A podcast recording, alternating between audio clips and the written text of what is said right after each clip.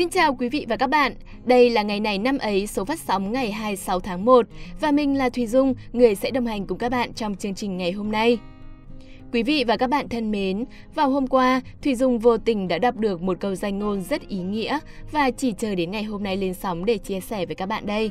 Nội dung câu danh ngôn như sau: trên trái đất này không có sự bảo đảm, chỉ có cơ hội. Nhìn vào thực tế cuộc sống và những điều mình đã từng gặp, từng chứng kiến, thì mình thấy nội dung câu danh ngôn quả thực vô cùng chí lý. Mỗi sớm mai thức dậy, một ngày mới lại đang chờ đợi ta. Trái đất vẫn cứ tiếp tục quay và con người thì hối hả với những kế hoạch dự định mới. Không một ai có thể biết trước được điều gì sẽ xảy ra. Bởi vậy mới nói, không có một sự chắc chắn và bảo đảm nào là 100% trong cuộc sống của mỗi người. Những năm gần đây, khi đại dịch xuất hiện trên toàn cầu, thì có lẽ ai cũng thấm thía về sự bất ổn có thể xảy ra bất kỳ lúc nào trong cuộc sống, đúng không ạ? Nhưng cũng chính vì mỗi phút, mỗi giây đều thay đổi, nên dù hôm nay có tệ đến thế nào, thì ngày mai vẫn luôn có cơ hội mới dành cho ta. Cánh cửa này đóng lại, thì cánh cửa khác sẽ mở ra, điều này luôn luôn đúng. Chỉ cần ta luôn trong tâm thế sẵn sàng mở cửa mà thôi. Hiểu được điều này, chúng ta hãy tự tin để bước ra khỏi vùng an toàn của mình, nơi mình luôn nghĩ rằng có thể có sự bảo đảm lớn nhất, để đến với những cơ hội khác ngoài kia. Đừng tự bó buộc mình mà hãy dám dấn thân và làm những điều mình thực sự thích, bởi bạn yên tâm, cơ hội luôn chờ đợi bạn. Đây là thông điệp Thùy Dung muốn gửi đến các bạn trong năm mới sắp tới, đồng thời cũng muốn gửi đến các bạn có sinh nhật trong hôm nay. Chúc các bạn tuổi mới, năm mới thật thành công và bứt phá nhé!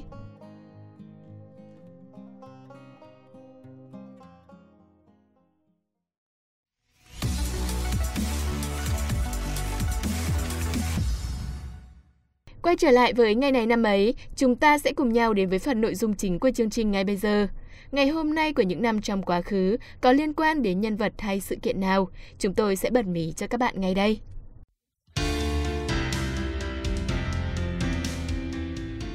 Phạm Kỳ và Huyền Trang xin được gửi lời chào đến tất cả quý vị và các bạn đang theo dõi Ngày này năm ấy.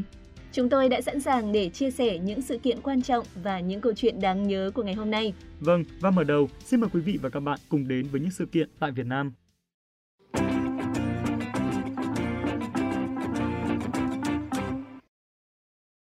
Quý vị và các bạn thân mến, Việt Vương Triệu Quang Phục sinh ngày 26 tháng 1 năm 524 sau Công nguyên. Ông là một trong những lãnh đạo khởi nghĩa giành tự chủ thời Bắc thuộc Việt Nam, cai trị từ năm 548 đến năm 571. Ông có công kế tục Lý Nam Đế, đánh đuổi quân xâm lược nhà Lương, giữ nền độc lập cho đất nước Vạn Xuân. Ông là người ở huyện Chu Diên, là con của Triệu Túc. Triệu Túc là một danh tướng của nước Vạn Xuân, được phong làm thái phó, trông coi việc binh, hy sinh trong cuộc kháng chiến chống quân xâm lược nhà Lương ở vùng ven biển. Triệu Quang Phục lúc đầu theo cha đi đánh giặc, có công, là một tướng trẻ có tài nên được Lý Nam Đế tin dùng làm tả tướng quân. Nhờ tài năng xuất chúng, dù còn trẻ, Triệu Quang Phục vẫn được Lý Nam Đế tin dùng, phong làm tả tướng quân của nước Vạn Xuân. Đầu năm 545, quân Lương xâm lược Vạn Xuân, cuộc kháng chiến của nhà Tiền Lý thất bại.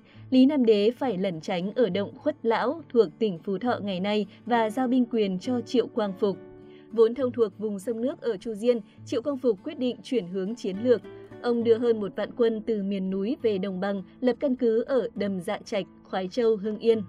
Đây là vùng đầm lầy, lau sậy tùm.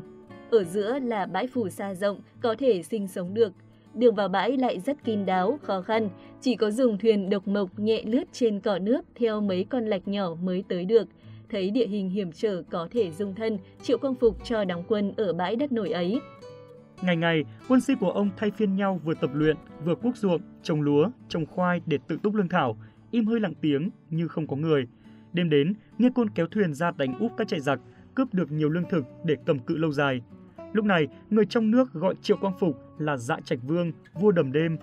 Nghe tin Lý Nam Đế mất, ông xưng là Triệu Việt Vương. Từ đây, quân của Triệu Việt Vương liên tục tập kích các doanh trại và các cuộc hành binh của địch. Qua gần 4 năm chiến tranh, 547 đến 550, cuộc kháng chiến ngày càng lớn mạnh, địch càng đánh càng suy yếu. Dù Trần Bá Tiên, tổng chỉ huy của quân xâm lược là viên tướng khét tiếng, rất giỏi chiến trận, trước đội quân thoát ẩn thoát hiện của Triệu Việt Vương, quân Lương hoàn toàn bất lực. Gặp lúc nhà Lương rối loạn trong nước, Trần Bá Tiên được lệnh phải kéo quân về nước. Trước thời cơ địch vắng tướng tài, Triệu Quang Phục từ căn cứ Dạ Trạch đã tung quân ra, mở một loạt cuộc tiến công lớn vào quân giặc, giết tướng giặc là Dương Sàn, thu lại châu thành Long Biên, đuổi giặc ngoại xâm, giành lại quyền tự chủ trên toàn đất nước. Đất nước ta lại giành được độc lập. Năm 557, Lý Phật Tử, một tướng cũ của Lý Nam Đế, đem quân đánh nhau với Triệu Việt Vương để tranh giành thiên hạ. Sau 5 lần đánh nhau, liệu thế không thể thắng được Triệu Việt Vương trên chiến trường, Lý Phật Tử bèn xin giảng hòa để tìm cách tiêu diệt. Với âm mưu tiêu diệt bằng được Triệu Việt Vương, Lý Phật Tử cho con trai là Nhã Lang xin lấy con gái của Triệu Việt Vương là Cảo Nương. Không chỉ bằng lòng của hôn phối, cho hai nhà kết thành thông gia, Triệu Việt Vương còn cho Nhã Lang ở rể. Nhưng Việt Vương không thể ngờ được âm mưu của Lý Phật Tử và Nhã Lang.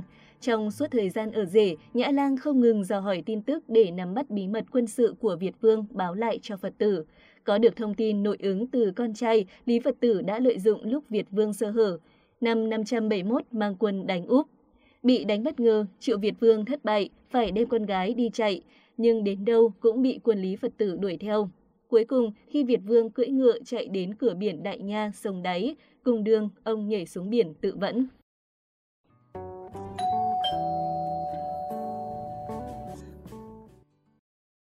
Trên đây cũng là sự kiện trong nước duy nhất. Sau đây, chương trình sẽ được tiếp tục với những thông tin trên thế giới.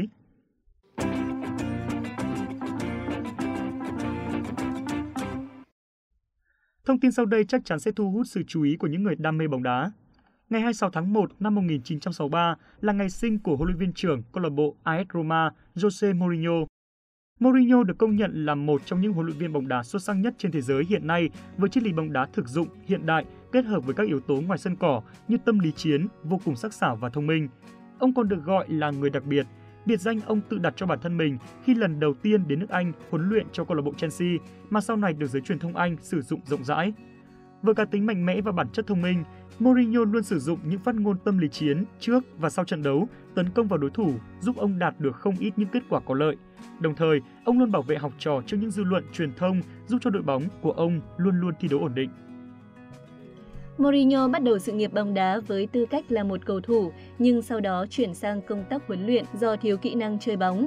Sau thời gian làm việc trong vai trò một trợ lý và một huấn luyện viên đội trẻ trong thập niên 1990, ông trở thành thông dịch viên cho Sir Bobby Robson.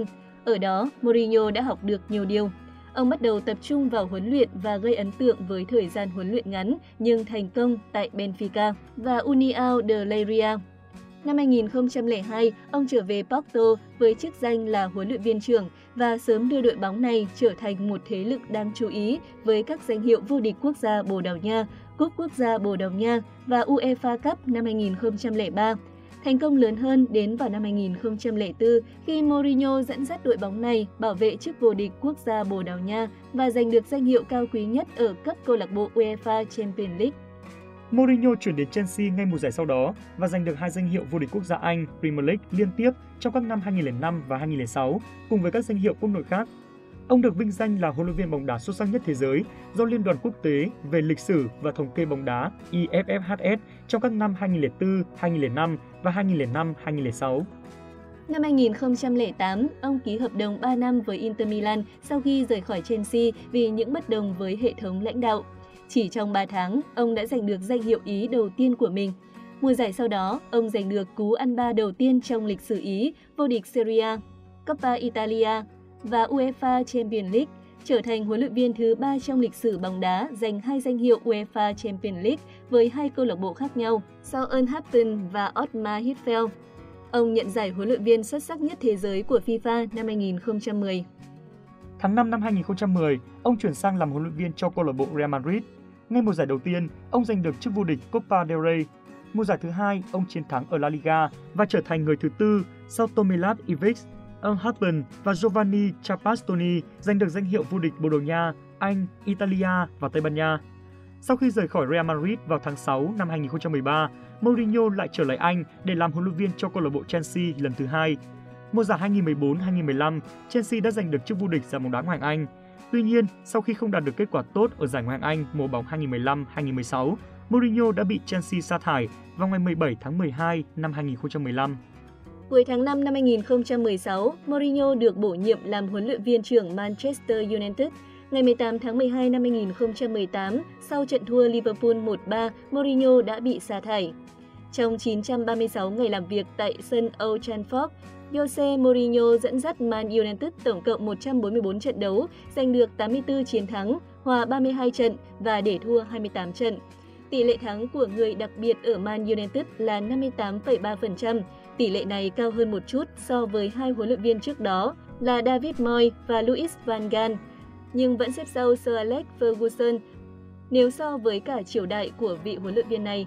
Một điều đặc biệt ở chỗ, Man United dưới thời Jose Mourinho chỉ ghi được trung bình 1,62 bàn thắng trên trận tại Premier League. Con số thời David Moyes thậm chí cao hơn 1,65 bàn thắng trên trận ở Premier League.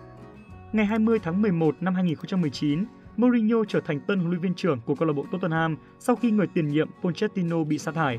Đến chiều ngày 19 tháng 4 năm 2021, ban lãnh đạo Tottenham đã ra thông báo chính thức về việc sa thải Mourinho sau 17 tháng cầm quân và không có bất kỳ một danh hiệu nào cùng với thành tích bết bát tại giải bóng đá Ngoại hạng Anh thời gian gần đây.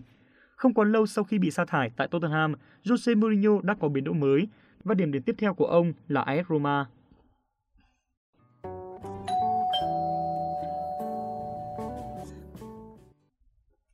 Đến đây thì thời lượng của ngày này năm ấy hôm nay đã hết. Xin cảm ơn sự quan tâm và theo dõi của quý vị và các bạn. Đừng quên bấm đăng ký kênh để không bỏ qua bất cứ số phát sóng nào. Xin chào và hẹn gặp lại!